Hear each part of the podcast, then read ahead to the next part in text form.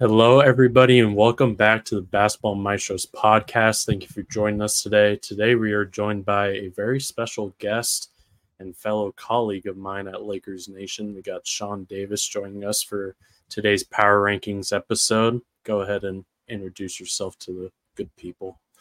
Yeah, uh, thanks for having me on. And uh, yeah, Sean Davis from LakersNation.com, uh, NBA front office show occasionally uh, the Sports Headlines podcast as well, which you guys can also go check out.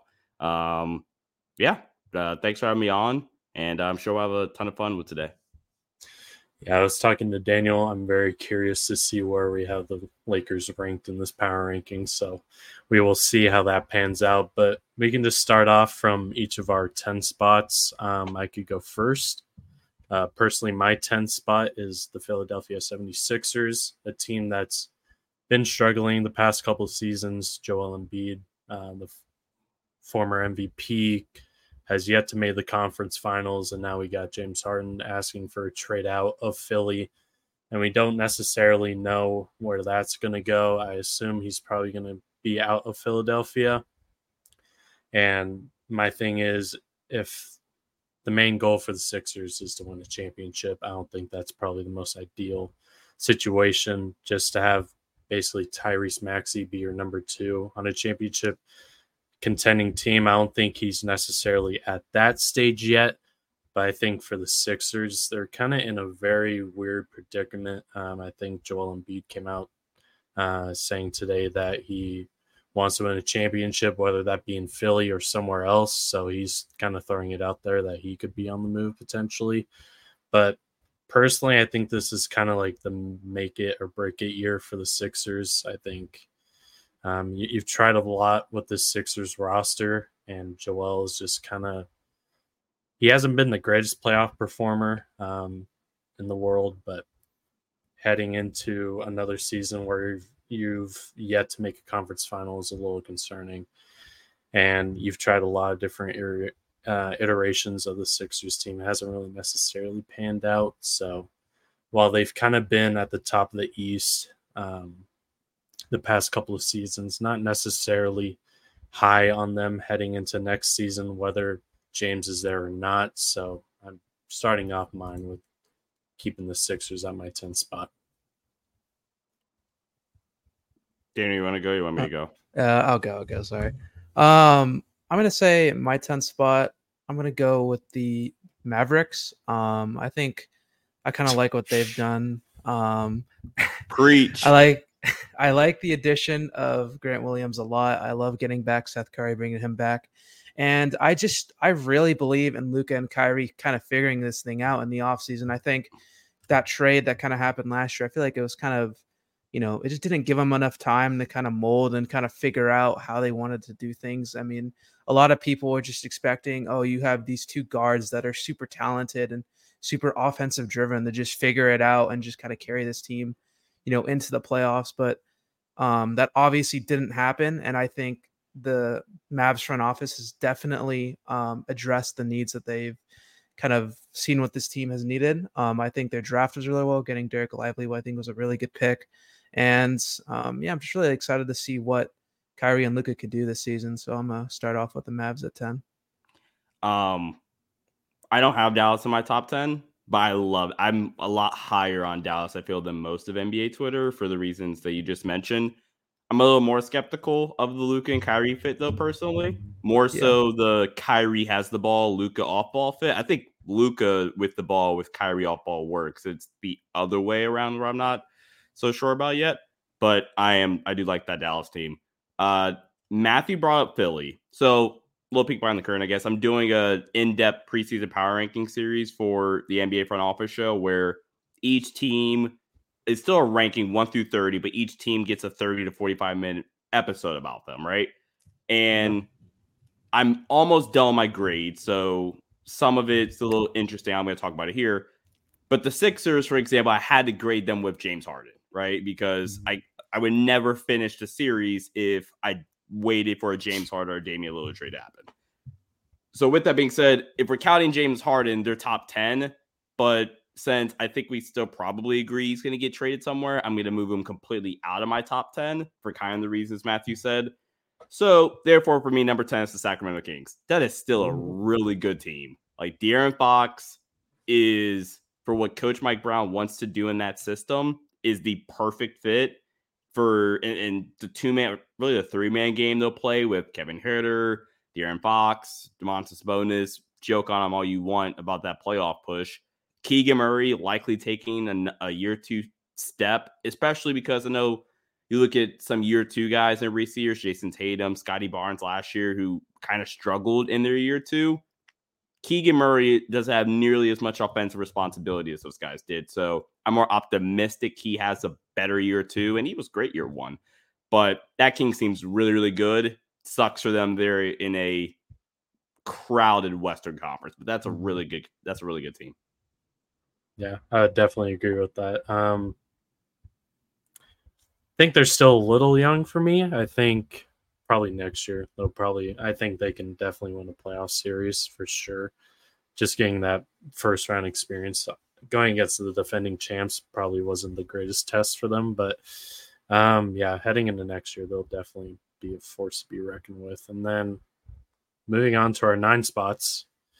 Um I'm not the greatest fan of this team, objectively speaking. Um, they're one of my free agency losers um, in our previous video, but Number nine, I got the Golden State Warriors. Um, personally, I really, really don't like their offseason um, acquisitions, if you want to call it that. Mike Dunleavy hasn't had a great impression as a general manager so far. Um, wasn't a fan of trading Poole plus draft assets just to move off of him. Losing DiVincenzo, I thought was pretty pretty massive loss, but I'm interested to see what they do with Chris Paul. Um, whether he starts, whether he comes off the bench will be interesting. But um, Cory Joseph was also like an okay signing, I guess. But um, for the Warriors, I'm just kind of, I really hate giving them the leeway of, oh, they're the Warriors. But um, I think just with Steph, Klay, Draymond all coming back, and you got Wiggins in there as well. I think they're just too good of a team just to not be in the top 10 just with all their experience but maybe this could age very very poorly for me. Maybe i'm giving the warriors too much props but i think the biggest question mark it was their bench last year and it's pretty much the same deal here heading into this season so guess we'll see but um deciding to give the warriors a little bit of leeway heading into next year. Yeah um my ninth spot is going to be the Kings. Um, I'm really high on this team kind of now, I feel like. Um, obviously, they are only in my nine spot, but I still feel like that's a really good spot for them. I think they're essentially just kind of running it back with the same squad, which is what, you know, I think a lot of people wanted. I'm really happy they're doing. Um, you know, you still have Sabonis is still young, Fox is still young, you know, that, that core is still young you were mentioning Keegan taking a leap the second year, and I think he definitely does. You kind of saw it a little bit in the summer league, how he kind of just made everyone look, you know, that they didn't deserve to be there. But um, yeah, I'm really excited. I think that this team, another year with um, Mike Brown as their coach, and I just can't wait to see what they can do. I really hope that they can make that deep playoff run this year because Sacramento deserves it. I think the city deserves it a lot, and I'm just kind of excited to see what this year can kind of holds for them. And I really did like their trade to get um, Chris Dor. I don't know how to say his last name. Sorry. says Duarte. Um, I think he'll be a really good piece for them, and I think he could definitely come off that bench and kind of maybe help them a little bit, especially um, for how cheap that they got him. So definitely, definitely kind of piping up the Kings this season. Yeah. Um, number nine for me is uh, excuse me, gotta be the Memphis Grizzlies. That's still a really good team. I know Ja's gonna miss 25 games. So I guess maybe that's partially why I'm docking them a bit is because you're gonna miss Ja for some time and he does have some injury concerns as well. So your odds are you're not even gonna get him for the 57 games that he would be eligible for. Um, that's still a good team. They're getting Steven Adams and Brandon Clarke back from injury. I lost a lot of respect for Taylor Jenkins after that Lakers playoff series, but he's still a fine coach. Um, mm-hmm. that's a good team. And Marcus Smart, I think for a 25 game sample size would be just fine. I don't like that they replaced Tyus Jones with Derrick Rose. Neither here nor yeah. there, but um, and because then by that by that logic, I guess you're saying Marcus Smart is the uh, Dillon Brooks replacement. So I don't know. I like this team still. When Ja gets back, they'll be a lot better. And I think Desmond Bane in that 25 game sample size will be able to show people like I'm a really, really good basketball player. And while the contract might still be a bit of an overpay, he's really, really good. So I, I still like Memphis. Yeah, for me personally, I have Memphis a little bit higher. So we'll talk about that in a little bit. But um, yeah, that Memphis team is really good. I think with just Marcus and you got Steven coming back and Triple J. I think their defense is definitely going to be up there and one of the best heading into next year. But heading into number eight, I got the LA Clippers. Um, hmm. I, I still, I still like this roster as constructed. Um, losing Eric Gordon, um, avoiding all that tax, saving like a hundred million in tax was definitely worth it. But um, Eric Gordon, I liked them for the Clippers last season, but just overall, I think they still have a pretty solid roster. And if they were to get a James Harden trade done, I'm curious to see if Terrence Mann's going to be a piece involved in that. But just speaking without James Harden there, I still like this roster.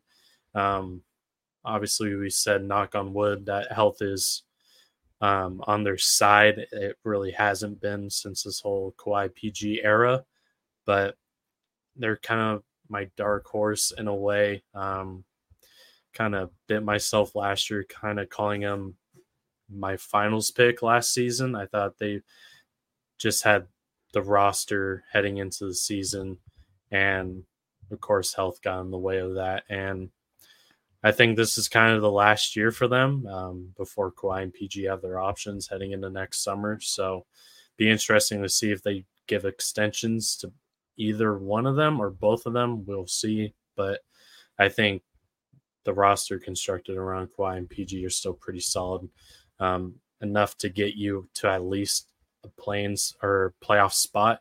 Um, I think if they were to get all the way to the playoffs, I think they can definitely make some noise. Um, assuming they can get there at least with Kawhi and PG healthy, which we haven't seen since the bubble. So again, another pick where I'm kind of relying on the roster construction, just hoping that health figures it out. But guess we'll see. But I think the Clippers still have a pretty solid team heading into next year. Yeah. Um. Unfortunately, unfortunately, my eight is also the Clippers. Um. It's. I just think that when I look at the team, I really, I think top to bottom, they're obviously, I think, one of the better rosters in this league. But I'm just kind of done just kind of saying like oh like if they're healthy if they're healthy like i'm just expecting them not to be healthy so i just think kind of going in um i think they'll kind of show signs in that uh, in that um regular season then when we kind of get farther and farther into the season you'll kind of see the load management's coming in and then it'll kind of be the same thing over and over again um getting russ back for like four mil a year i think was really good for them i really love that for them i know he wanted to come back and i really like that re-signing for them. I think that when the James Harden, Harden trade happens, I think that they can be bumped up into that top t- uh, top five area. But I think for now, I think that I still kind of view this team as a second round exit, and I could be kind of being a little bit hard on them, but um, I just don't see that this team makes that Western Conference Finals push this year, and um, yeah, I just don't really kind of don't see them going that extra step without James Harden. Um, my number eight is gonna be a bit of a surprise, I guess, but the Cleveland Cavaliers. Um, I think right now, unless you can guarantee me that James Harden's back in Philly or Damian Lillard gets traded to Miami, this is the third best team in the East. Um, I- am super high on Evan Mobley still. I think getting Max Strus, while they probably overpaid, while getting Max Strus, it's such a big deal for them because I just think they really needed some improved floor spacing. And if he's your worst defender in your starting five or any lineup, if he's your worst defender, that's a pretty good job because I think he's a fine team defender. I mean, like you have to do that to be able to succeed in Miami. Um, and then playing off of the Donovan Mitchell and Darius Garland gravity as a ball handler. I mean, as a for Max being an off ball shooter, obviously, but the ball handlers with um, Donovan and with Darius. Um, and if anything, I think defensively, if you do try to pick at him, you have freaking the two giants behind him and Evan Mobley and Jarrett Allen. So I think that's a really good team. I think they're going to learn. Still a young team, so I think they're really going to learn from even JB Bickerstaff. They're going to learn from that next series. I think Donovan's still really, really good. He had a bad series, obviously, but I think he's still really, really good. That's a good team. And like I said, unless uh, one of the big trades happen that either, or in Philly's case, doesn't happen, um, this is the third best team in the East right now. Hmm, okay. Um, yeah, I, I I think Daniel and I weren't necessarily high on the Max Strus signing, so um, guess we'll see I how like that the, pans I don't like the dollar amount. I like Yeah. the signing.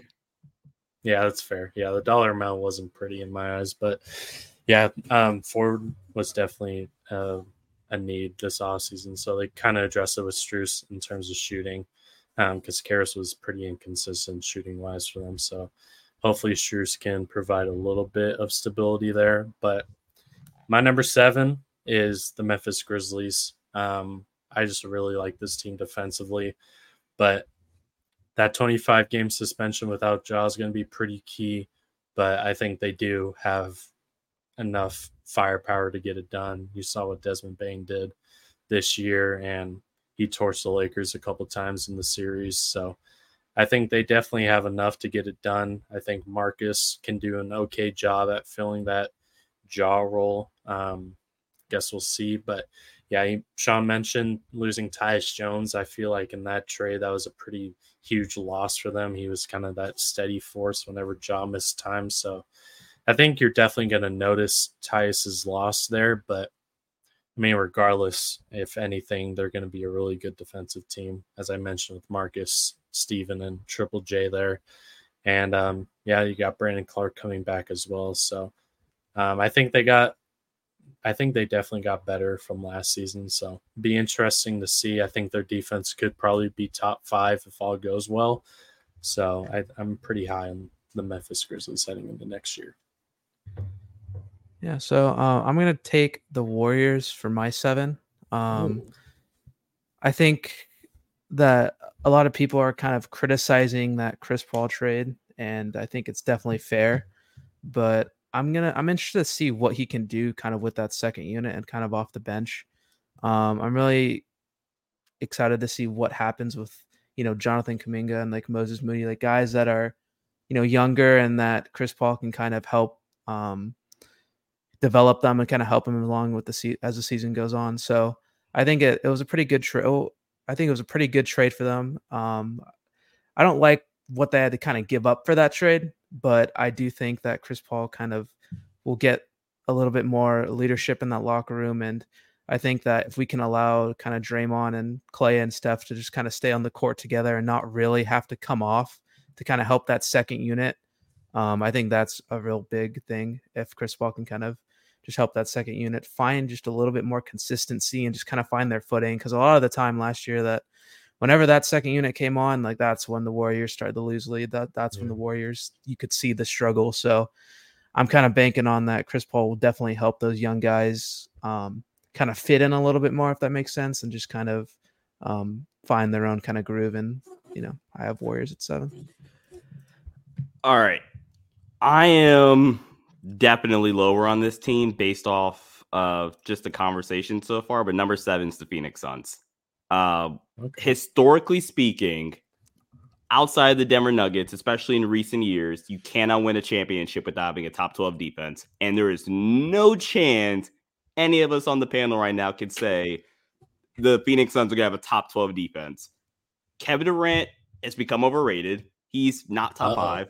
Uh oh. And what I mean by overrated, let me preface that he's still top 10. But like the fact that Yeah. he gets to consistently have poor po- uh, postseason outings, be uh, inconsistent in terms of his health and availability, and still be put in the best player in the world conversation is freaking insane. He's incredibly over. It's still top 10, probably like eight or nine, but he can't get to the rim.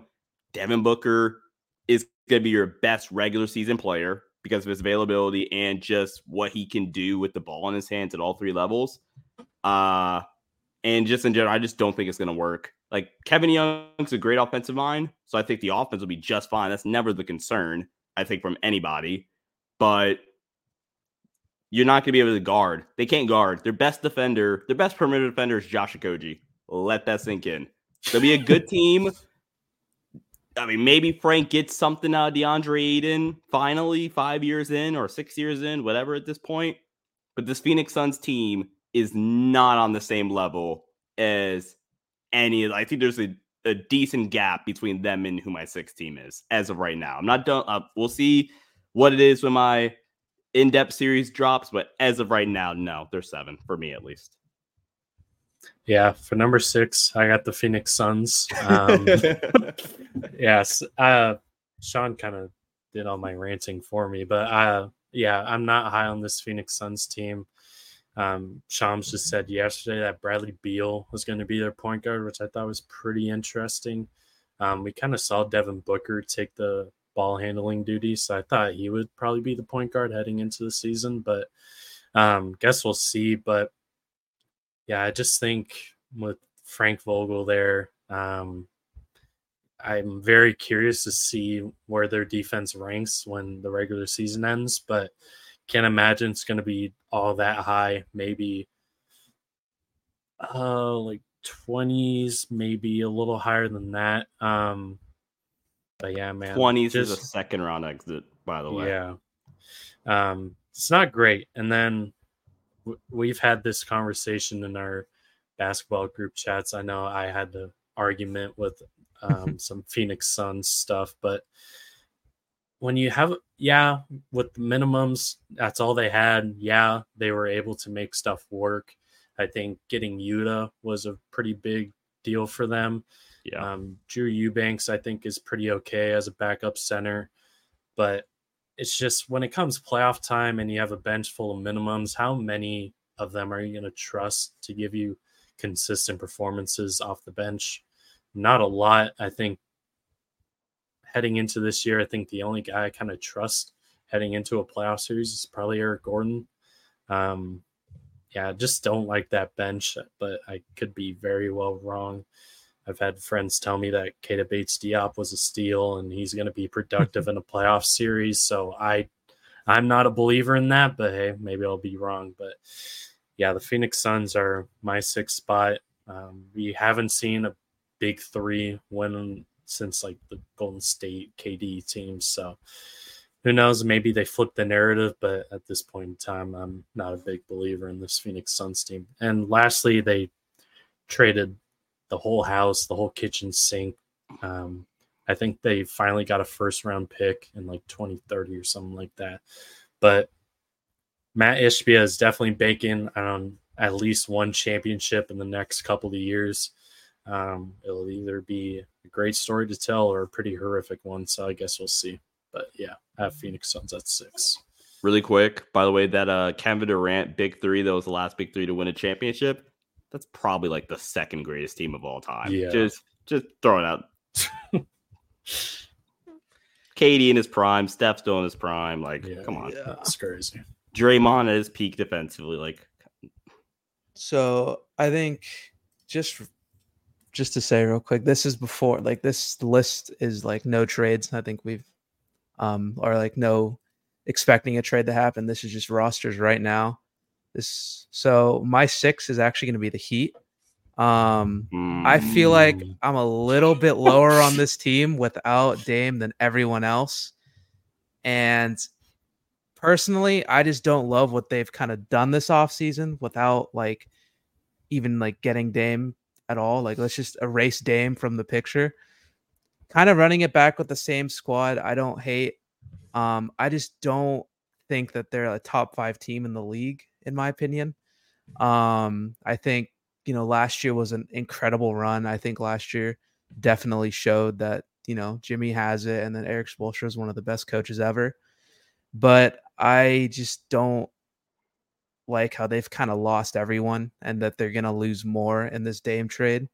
Um, so I feel like I'm just a little bit lower on, on this team than everybody else. I still think that this team will, you know, make that second round. I still think that this team will get out that first round, but I just, I don't know. I feel like that once there'll be a second round exit unless they get Dame, and it depends what also what they give up. You know, we we have no idea um what the trade's even going to look like. I mean, there have been reports out there, but no one really knows what it's going to look like. So um, I could be a lot lower than everyone else, but I personally think that um, they're not a top five team in the league as of right now. I made the face. I don't know about Map. I made the face because saw, they're not even top 10.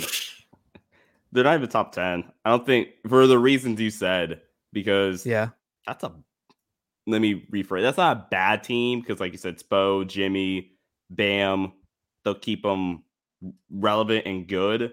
But yeah, no. Uh six for me, which now I'm curious now. Who are you gonna leave out? I'm curious. Anyway, uh six for me is the Golden State Warriors for the reasons Daniel mentioned earlier.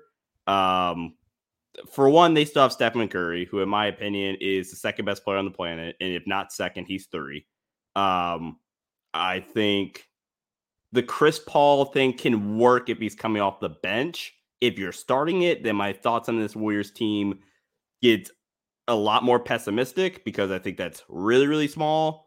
And like you're asking Klay Thompson, in all seriousness, to guard probably your second best player. And mm-hmm. Klay Thompson isn't a good defender. It's probably the biggest drop off he's had uh, since the Achilles and the ACL tear is his on ball defense. He can't guard in one on one situations anymore. Steph is, I think Steph's underrated defensively, but now you're having him guard bigger twos because Chris Paul is your point guard and Chris Paul isn't good defensively anymore. So I'm a lot more pessimistic if they start CP3. Bama in this world, they're not. So I like this team a lot more. I think to Daniel's credit, I like Moses Moody still. I like Jonathan Kuminga. It baffles me that he couldn't really play in the playoffs. Thanks, Steve Kerr. Although I think Steve's a great coach. Kevon Looney is such a great complementary role guy for that team. And to something that Matthew said earlier about the bench or whatever, this goes back to my point about CP. If CP is coming off the bench, then I think that eliminates that question because I think Chris, in a limited role or a slightly more shoot, in a more limited role than he's been in in his entire career, I think he can still get buckets when he needs to, facilitate at a high level, and I think that will help the Moses Moody's, Jonathan Kuminga. They got Brandin Podziemski, who I love. Gary Payne's a good player. Uh, like I said, I think they brought. I uh, know there's Dario Saric. Like that's a good team. They just need to stay healthy. Um, and like I said, they have Steph Curry. So for me, they're six glad to see I'm a lot lower on the Warriors than you guys are. But um, here we go, heading into the top five. Um, I'm sure things are going to get a little spicier, so we'll see. Um, my number five spot, I got my LA Lakers sitting at number five at this point in time. Um, in an off season, um, there's a lot of question marks to, see if Rob Pelinka is actually going to hold his word heading into this off season, and he actually did, and we got a little bit better. Um, adding Gabe Vincent, I was a little iffy on, I'm not going to lie, um, when that signing first got announced. Um, but since the coming weeks, I've come around on Gabe Vincent. I would definitely take him over Dennis coming back, and Dennis got paid more money. So I'll definitely take Gabe making like a one and a half million less than Dennis. So Gabe Vincent, I like that signing. Um, Taurean Taurean Prince, I think, was probably my favorite signing just to see that he got declined for like seven and a half and you get him on four and a half. I thought was a pretty big deal. Um, I'm curious to see how his role is. Um, Cam Reddish, he was rumored to us for the past couple of seasons. We got him on minimum. Interested to see how he works out. Uh, I feel like this is kind of in a way his last chance to kind of show something. Um, we'll see, but to get him on a flyer, I think that's not, no issue with me. Same with Jaxson Hayes. Um, Still waiting on another big to get signed, but I think Jaxson Hayes in a limited role can be um, solid for the most part, just in terms of his energy and um, athleticism. So we'll see how he works out in terms of his role. And then bringing back Austin on great value, bringing back Rui on great value as well. I think the Lakers just did a really good job with what they had. They got D'Lo back on good value as well, making 18 and a half. So overall, you you make the Western Conference Finals, you keep all the pieces you're supposed to, and you head into next year with hopefully a better chance at getting number 18. And I think they're definitely in the mix for for contention. Um, again, it's health with LeBron and AD. Um, hopefully, with this roster, LeBron can more um, ease off the gas pedal than he was this year with um, our abomination of a roster that we had at the beginning of last season. So, hopefully, this roster allows AD and LeBron to um, take it a little more easy this go around and be more healthy and intact heading into the playoffs. But yeah, really like the way the Lakers did this offseason and um, pretty high in this team heading into next year. Yeah. So uh, my five is going to be the Suns. Um, I love what, you know, Sean was kind of saying. I am kind of on that little train of I don't know why KD is kind of just getting all this praise all the time for when he's you know hasn't really showed up in the playoffs recently you know isn't that good of a defender always being hurt and it's just like everyone's like oh he's the best player in the league or he's like a top 2 player in the league and it just it doesn't make sense to me because if you know LeBron or Giannis or someone like that was like getting hurt like that and like you know kind of just kept forcing their way around the league, I feel like they'd be viewed a little bit differently. But now it's like kind of, you know, the actual Suns. Um, they were a winner for me in free agency. Um, and that's just kind of basing off what they had. But, you know, now when you kind of just look at the roster, um, it's still just kind of that starting lineup and then just a bunch of minimum guys. And I just don't know how far that will kind of take you. What you guys already kind of saying. Um, they don't really play defense, and now you're just kind of just banking on the fact that a bunch of minimum guys can sustain, you know, a lead or sustain, you know, kind of runs in the playoffs when you know everything, you know, the lights are the brightest. So I'm, you know, I don't really know what will happen with them. We'll kind of have to see. Um, let's see what Bradley Beal, you know, does. I saw that, you know, Photoshop of the Bol Bol signing, you know, big five. That was crazy. It's pretty crazy how we're hyping up Bol Bol now, but um yeah, That's I still think that, this... that roster is outside of the top three. My bad. Yeah, it's no, you're fine. I mean, it, you're not wrong. I mean, that's the roster is not good. They'll we'll have to see what happens, but um, we'll let we'll let Suns fans, you know, we'll let them think that they'll be NBA champions for now until they they'll find out. But yeah, they'll be my five.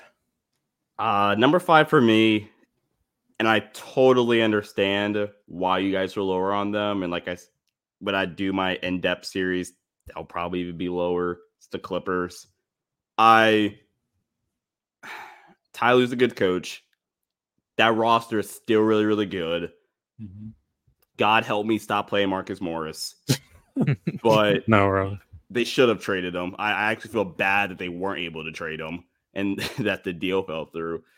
But all seriousness, man, like Kawhi Leonard, I'm honestly to the point where if I'm the Clippers, like I just we've been saying this, I feel for the past four years now. Mm-hmm. Just get to the playoffs. I don't care. the Clippers are the one team that I don't. If I'm them, I guess they've kind of done this for the past four years, so maybe they should change it. But I don't care how many games they win in the regular season. Is if Kawhi Leonard is healthy, this is the, a top five team in basketball because Kawhi Leonard when healthy is probably still a top five player. Like, mm-hmm. I think he's nowhere near the defender he once was. He's not bad by any means. He's still probably a good defender, right? But what was it? Post probably post ankle injury in 17. That's probably when he really fell off defensively from being eater of worlds or destroyer of worlds defensively to being probably a good defender still. But he fits the cliche three level scorer that NBA Twitter and NBA media members like to throw out a ton when there's only like a handful of true three level scorers, and Kawhi Leonard's one of them. Paul George is one of the best number twos in the NBA. Um, as a one, he can't do it at this stage of his career. So, like we you guys already discussed, if an injury happens to Kawhi, they're probably screwed. Um, Zubac and Plumlee is a great tandem for bigs. It really fits their scheme well. Russ for that dollar amount is like say what you want about Russ as Laker fans and his tenure with us, but that's really freaking good dollar amount. And if you're telling me Russell Westbrook as a Lakers making four and a half million dollars, I bet a lot more people would be uh less upset with him. Grant, I'm not a Russ defender. I can't stand Russ stands, but um neither here nor there. But like that's a good team. They'll be a they'll be a good defensive team. They just gotta stay healthy. That means you win 43 games, you're a seven seed, win 43 games because you need Kawhi Leonard in the playoffs. And yeah, Clippers at five. They'll probably drop though in a couple weeks. Yeah, we definitely saw it in that Phoenix Sun series. Kawhi was absolutely dogging in that series, and very unfortunate that he got injured. But hey, maybe this year we'll the Clippers will actually not be cursed for once in their lives, but we'll see. But um, number four, now it's kind of interesting that you guys are a little bit lower on this team, but I got the Miami Heat. Um, with a Damian Lillard trade or without a Damian Lillard trade? With the Damian Lillard trade, I'm with you, and this is a top five team. I can't justify without Dame trade. I'll, I'll I say probably with the Dame trade, okay. but I think even without him, I still think they're a pretty solid team. Maybe they slide to like a five or a six, but I think I have it in my notes here. I think Spoelstra and Jimmy are enough to keep the Heat competitive. I think Bam, yeah, he has his offensive shortcomings at times where he isn't as aggressive as you'd like for him to be. But I think you can definitely do a lot worse at center. And then losing Gabe and Max Strus were pretty decent losses, but I mean, yeah, Caleb Martin with what he did in the postseason, I think that's pretty um, notable. And whatever happens with Tyler Herro, whether you ship him or trade him, we'll see. But yeah, I think this Heat team, as it stands, I know Daniel's not the highest on them. Um, without Dame there, I still think they're a pretty solid team. Maybe I'm just delusional, but I think with what Spoelstra and Jimmy have been able to do with the Heat and like the past like four years they've been together, I think it's been pretty impressive. Um, I think they'll probably be higher than the AC that they were last season. So, mm. um, I think that's probably where I'm going to put them at this point. Um, I just think being to the finals twice, not getting it done, however, but um, I think being to the finals twice, I think is pretty notable, and I think that's probably why I have them this high, because um, I know no one in their right mind last year thought the Heat were going to be in the finals this year, so I think they'll definitely be record wise a little better heading into next season. Yeah, I definitely think, you know, with Dame, I think that they're definitely top five, but I know I had him at six, so I mean they're still pretty high, but um I just don't I just don't think they're top five without him. So um with the with my four, I'm gonna I'm gonna go with the Lakers. Um obviously we've talked a lot about them, but you know, just kind of what everything's with what everyone's been saying. I mean, you get back Austin, you know, really those are I think the main things everyone wanted, and then you kind of add, you know, the Gabe Vincent, you know, Jaxson Hayes. Um, you bolster up the bench. I think that their draft was, you know, all right. Um, and I'm just kind of what Matt said. I'm just banking that the young guys like Austin, Rui, D'Lo. I feel like the nights where you know LeBron isn't like you know, just can just take that load off LeBron. And, you know, we know AD is going to miss a portion of time. We don't know when, but I, I'm just going to expect that. But we know when we're going to eventually have that LeBron, you know, load management night or, you know, the AD night where he's gone, you know, those young guys, that's where we kind of need them to step up in the regular season. So um, when we get to those playoffs and you we don't see LeBron in the Western Conference Finals. You know, he's just looking gassed and looking like, you know, he's ready to go home and just kind of end this season. So I think with everything that they've done this offseason, Rob definitely has done a really good job at, you know, with what he had in free agency. And I'm really happy with how this roster is looking. So I think that they're a top 14 for me in the NBA. Uh, number four for me is going to be the Milwaukee Bucks. I see I'm a little bit lower on the Bucks. Um, Giannis is great, obviously. There's not much to say about Giannis. I'm a little bit lower as of right now on the Adrian Griffin hire. Personally, I think he's fine. Um, but I don't know. I don't see him as a floor raiser as a coach, um, or a ceiling raiser. I guess. I mean, you don't really need a floor raiser when your head, uh, your best player is Giannis. Um, I'm gonna give Chris M- Middleton some benefit of the doubt. Like I last year coming off the injury, I'm gonna say, you know what, that's year one coming the injury. Hopefully year two, but there's only so much benefit that I can give him. Um, Jrue's great, but Jrue's still limited in some ways, especially offensively, especially if he's your second option, which he was considerably, you know, at times their second best, their second option. Um, that's why I think you need Chris healthy and back to some resemblance of what he once was. I don't love their depth. I think losing Jevon Carter is going to be somewhat of a, uh, of a big deal. I think he was really important for that team. Um, I do like the Malik Beasley thing, though. I like Malik mm-hmm. Beasley going there, especially for that dollar amount. Andre Jackson Jr. is a stud, and I really thought that was a Denver Nugget type pick, but you put him on Milwaukee, he could be a Christian Braun for them. I still like Milwaukee largely because Giannis is a top three player in the world. And I think Brook Lopez, they got they still got some really good complementary pieces to that team. So um, they're four for me. I think they're the second best team in the East. Yeah, I would agree with that. I have heading into our top three now. Um, I got the Milwaukee Bucks at three. Um, you mentioned Jevon Carter. I thought that was a pretty decent size loss um, for Chicago. I think he'll be good with no Lonzo there. But losing Jevon, um, you lost Wesley Matthews, who um, Laker legend, but he um, played some rotational minutes for them. Um, missed out Joe Ingles, who didn't really do much. But for me, you still have the core intact. You brought back Chris, you brought back Brook. So, and yeah, Giannis and Jrue still there. So I think with that core still intact, I think you definitely still have a shot, um, especially just coming out of the East at the very minimum.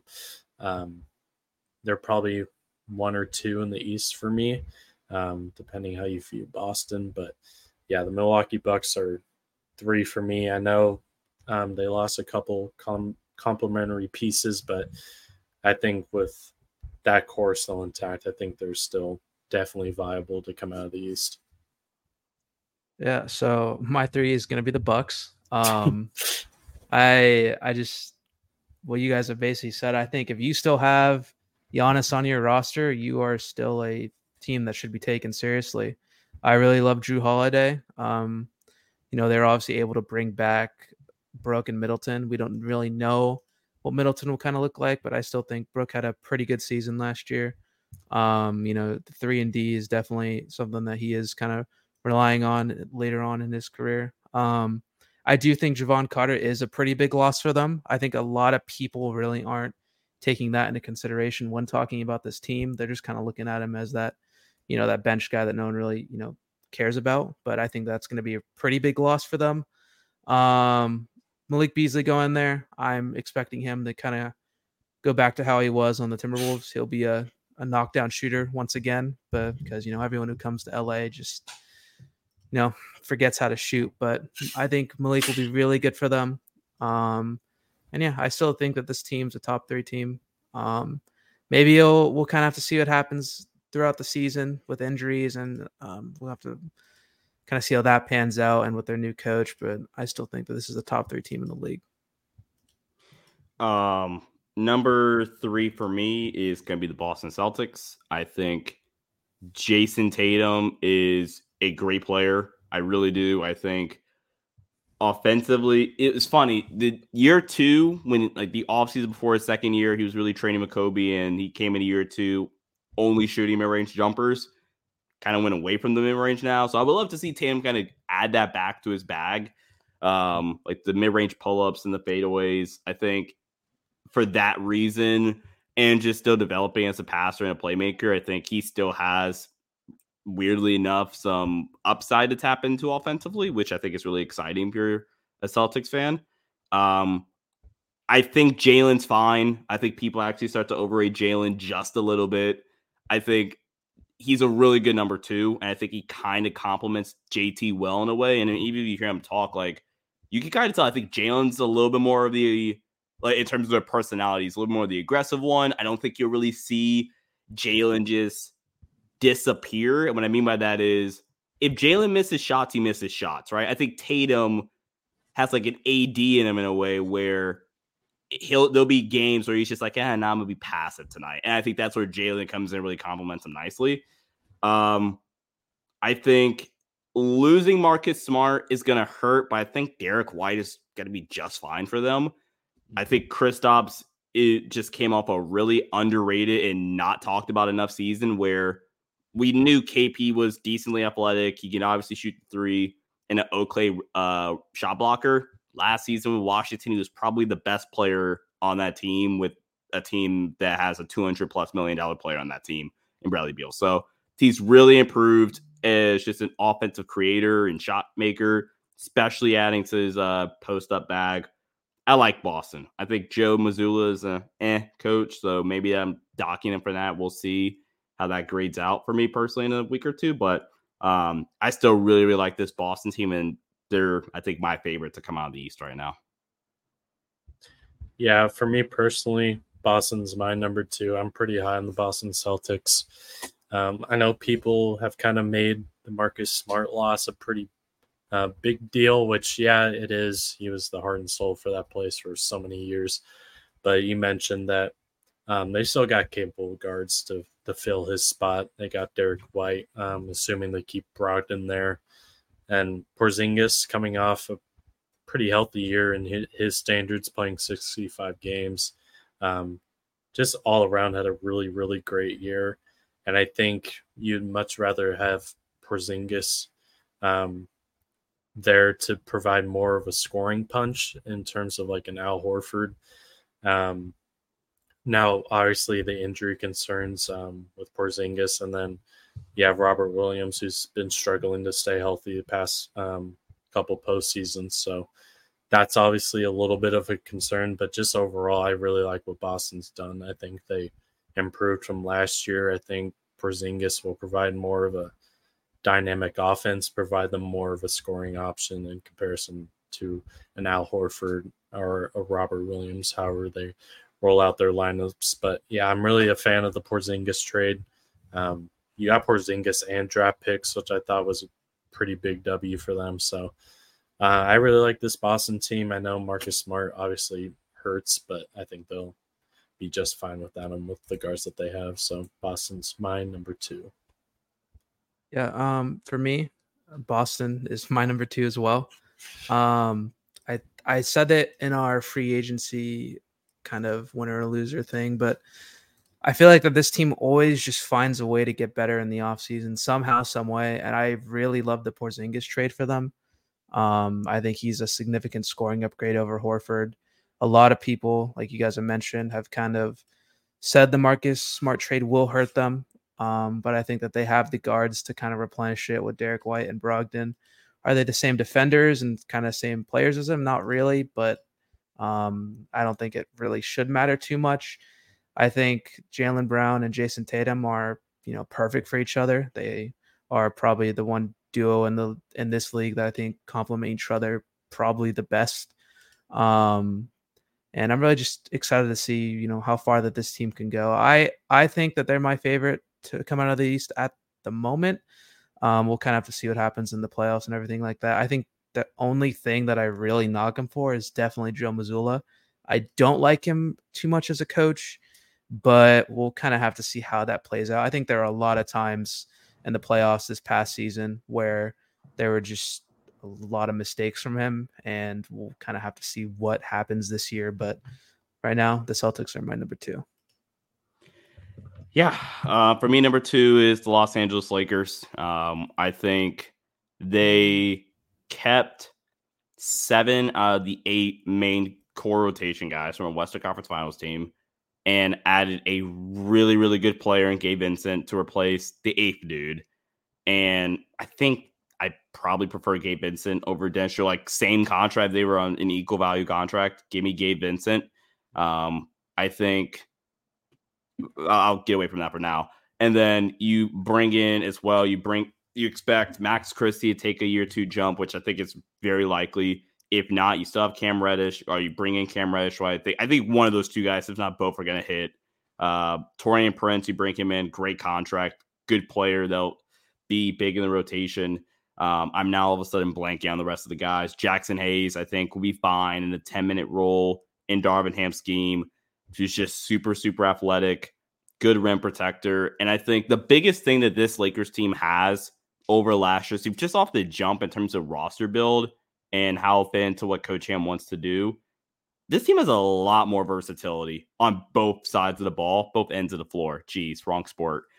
Um, but I think last season defensively, it was a good defense, but it got capped in the sense of, and maybe this is more scheme. I, am going to lean more towards those both scheme and roster build.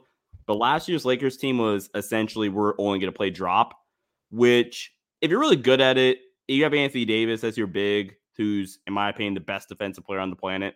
You'll be good at just about anything, but it's a limit of how good you can be.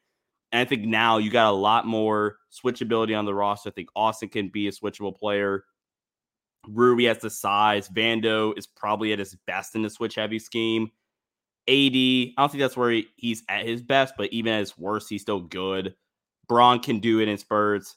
Uh, Jaxson Hayes actually can do it in spurts. He's more of a like athletic guy, maybe not the best drop dude, but really athletic. Taurean will be good at it. Gabe Vincent came from the switchiest defense in the NBA in Miami. So more versatility. And then offensively, D'Lo, Gabe Vincent, Austin Reaves, Max Christie, Taurean Prince, Rui Hachimura are all legitimately good shooters. I'm a believer in Gabe Vincent's playoff run only because I think coming to LA, he's gonna have way better shot quality. And in the regular season, he had some of the worst shot quality on his three point looks in the NBA last season. You put him next to LeBron James, Austin Reaves, Anthony Davis, three guys. I'm counting D'Lo. You're they're to cause a lot of attention from the defense. I think Gabe's to get some of the best looks he's got in his career. I think Darvin's to improve as a coach heading in a year or two. I'm pretty optimistic on that. And speaking of Darvin, I thought he had a relatively fine to good postseason run. Didn't do great against Denver, but he thoroughly outcoached Taylor Jenkins. Like it wasn't close in that first round. I will die on that hill. So Memphis Grizzly fans fight me. Uh, and then at worst, it was even with Steve Kerr in the second round. So I think this Lakers team, health is a big thing. And I think it's a big thing with everybody nowadays. Like, I think it's whoever's the healthiest more often than not in recent years is probably who's going to win. But um, yeah, I, am super high on this Lakers team at the end of this season. And then just a little question for you, Sean. What do you want the Lakers to do with that 14 spot? God help me, not JaVale McGee. yeah. All seriousness, I think it's Bismack. Bismack, or if you can get Christian Wood on a minimum, that's number one. But I don't know. I think I honestly think Christian Wood's waiting to see what happens to Miami. Like I think if Miami strikes out on Damian Lillard, I think Christian Wood's gonna be the first dude they call. So I think that's what's taking him so long. And also Christian Wood's a dude that if he somehow waited until September, every team with a better with like roster spots open are still to call him up for a better minimum because that's just such a high value contract. So Christian Wood hypothetically could wait until September first, uh, or mm-hmm. whenever like right before training camp starts. He doesn't have to sign right now. It's just it's a little annoying for sure. But for Christian Wood, I can get signed whenever because the contract I'm most likely going to to play on next year is such a high value contract, heck yeah, I'm going to wait. So I think it's going to come down to that for him. So either Christian Wood or Bismack. Yeah, for sure. And then with our number ones, do we all have the Denver Nuggets, guys? Yeah. Yeah. I disagree with what Daniel said really quick about the best duo that like complements each other well. It's definitely Jokic and Murray. Yeah, now I, I thought about it when I was like after I said that, I was like, wait, because I, I was yeah, it's probably Jokic and Murray, but um, yeah, I mean, no disagreement with you there, honestly. Yeah, the Denver Nuggets. I mean, what they did this postseason was kind of insane. I mean, the absolute pure shot making that was on display in that Lakers series was very, mm-hmm. very, very, very, very annoying, but was yeah. also just insane. Like the multiple just step back, Jokic, Jokic just throw it up at the basket and it goes in. And then Jamal Murray had himself a hell of a series against us. And then KCP as well, which we I kind of expected heading into that series going against a former team. But yeah, man, I mean the Nuggets, they're kind of just rolling back the same team. Um, be interested to see how big of a loss that Bruce Brown um, is for them heading into next year. Um, I will say I am not a fan of the Reggie Jackson contract that they gave him. Um, I think they gave him like five million or something like that, which very interesting for a guy you picked up and he didn't see the floor at all in the playoffs. So wasn't necessarily a fan of that, but um, yeah, the Nuggets are obviously they, they got the best player in the world at this point in time and Nikola Jokic. I think he's the number one in the league at this point. Just what he did this whole playoffs was just insane and deserved for what he did. And the reemergence of Jamal Murray for um, his injury, it's great to see him come back and play the way that he did. But overall, yeah, I think the Nuggets are definitely the consensus number one, as usually most um, repeating champions are. So we will see. But um, just a question for the room here: Do you guys think that the Nuggets, um, it's all said and done, are going to repeat champions, or do you have already have a favorite to win it all next year? Uh, I'd I'd say repeat. Um, I think you're kind of running it back with mostly the same core, and like you said, Jokic, I think is the best player on this planet. I think for now it's just kind of the safe thing to say in a way, but I definitely would agree with it. Um, I, I don't really see why else you'd kind of go against them at this moment. There are so many teams last year that, you know, people are saying, oh, they have a chance to beat them, or they, they, you know, can give them a run for their money, and that they just kind of just destroy them. So, I'm really not a fan of the Reggie Jackson contract, though. um, you know, he was my fantasy player last year, and he really was a disappointment. But um, no, but in all in all seriousness, um, I I think that the Bruce Brown um, loss won't be as big as some people are saying. I still think that you have most of that core, so I'm I'm definitely kind of excited to see what will happen this year. Yeah, I think they're the favorites for for sure. I think that's why they're number one for all of us. If I was a betting man, I had to do Nuggets or the field. I would probably do the field because I don't know, Matt, and maybe I'm an idiot, but like Boston, Milwaukee, if Middleton's back, um, the Lakers, somehow Phoenix has a top 12 defense, top 15 even might be like generous. The Clippers are healthy. I don't know. I think there are so many potentially elite teams that and again, I, I, guess to Matthew's point, we were saying this last year, and Denver just ran through them all. So I don't know. Maybe I'm an idiot, but they're the favorites for sure, and uh, it'll be it'll be fun to see uh, how things shape out next season. Yeah, for sure. So that will do it for this episode. Thank you for tuning in. Um, feel free to check us out on our socials on Instagram and TikTok at the Basketball Maestros. Leave a like on the video, and big shout out to Sean for coming on. Probably um, our biggest guest that we've had on so far. So it's been been a pleasure. It's been really fun talking some basketball. But yeah, that'll do it for um, this episode. Hopefully you enjoyed it. And Sean, if you have any final words you want to fit in. Uh, no, thanks for having me on, guys. It was a ton of fun, and uh, hopefully I'll be able to hop on next time. Uh, whatever. Yeah, never mind. thanks. Words, English. Yeah. You're good. Yeah, English is a little hard, but hey, thank you guys for listening, and we will see you guys next time.